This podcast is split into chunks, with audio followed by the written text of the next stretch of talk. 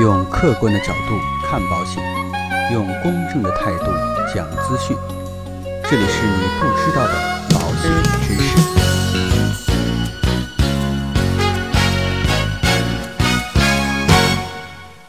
一九九六年，保险行业迎来第一次大的扩军。此时，一支保险牌照依然极为稀缺。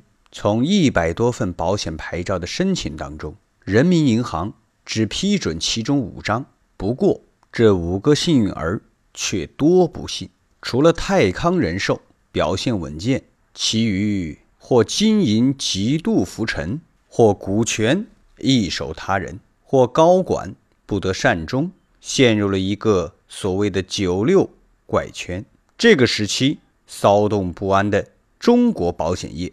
制造了史上最大的一批坏账、利差损，成为长时间危及行业的毒瘤。一九九六年到一九九九年，无知而蛮干的中国保险行业主色调为暗红色。一九九八年十一月，国务院成立了中国保险监督管理委员会，简称保监会。保险行业的监管进入一个新的时期，转折。将在一九九九年之后出现，不过有的向上，有的向下。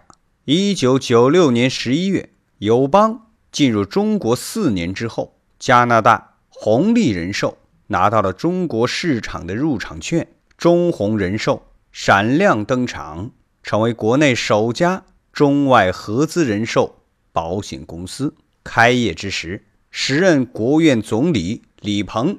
和时任加拿大总理的雷克迪安莅临开业典礼，并主持剪彩仪式。两位总理同时主持开业。时至今日，此等规格尚未有人超越。加拿大红利吹响了国际保险巨头挺进中国市场的集结号。不过，此时外资寿险巨头已经不负 AIG 的运气。只能以合资公司的形式进入中国保险市场。中红的股东架构是一个特别的案例，其中方股东为一家非保险机构。早期中国寿险市场的开放模式更为常见的是海外寿险巨头携手国内保险公司的保保形式，这样的设计显然沿袭了产业政策的开放逻辑。就是市场换技术。一九九八年十月，两家保保模式的公司先后成立。全球最大的保险集团之一的安联进入中国，和大众保险合资成立安联大众，注册资本两亿元。随后，太保和美国安泰组建太平洋安泰，注册资本金五亿元。成为当时注册资本最大的合资寿险公司之一。此后，两千年六月，中国人寿和澳大利亚康联保险组建中保康联。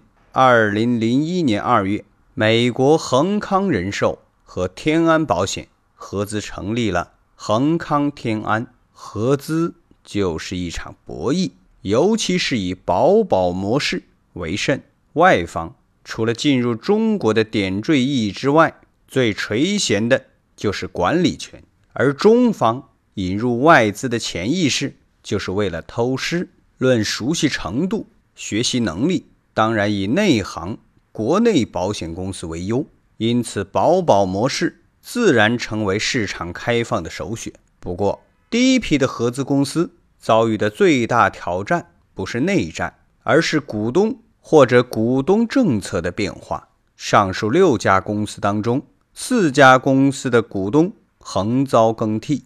例如，安联大众的中方股东大众保险最终退出，美国安泰被荷兰 ING 收购，并形成了两个安泰，一南一北的尴尬对立。康联保险开业之后不久，便被澳大利亚联邦银行吞并，保险。不是新股东的重点业务，最不走运的是恒康天安，它的外方股东恒康人寿被红利国际收购，直接和中宏人寿在上海撞车。同时，由于中国人寿和中国太保先后上市，旗下的合资寿险公司也因为竞争关系而被预期迟早转手他人。最早一批进入中国市场的外资巨头，多受困于合资模式，遭遇成长的烦恼；而这六家幸运的先行者，多数成为难言成功的小白鼠。第一批合资公司始终没有找到真正打开中国市场的金钥匙，不仅保费规模长期落后于纯外资的友邦和中资公司，更没有可比性。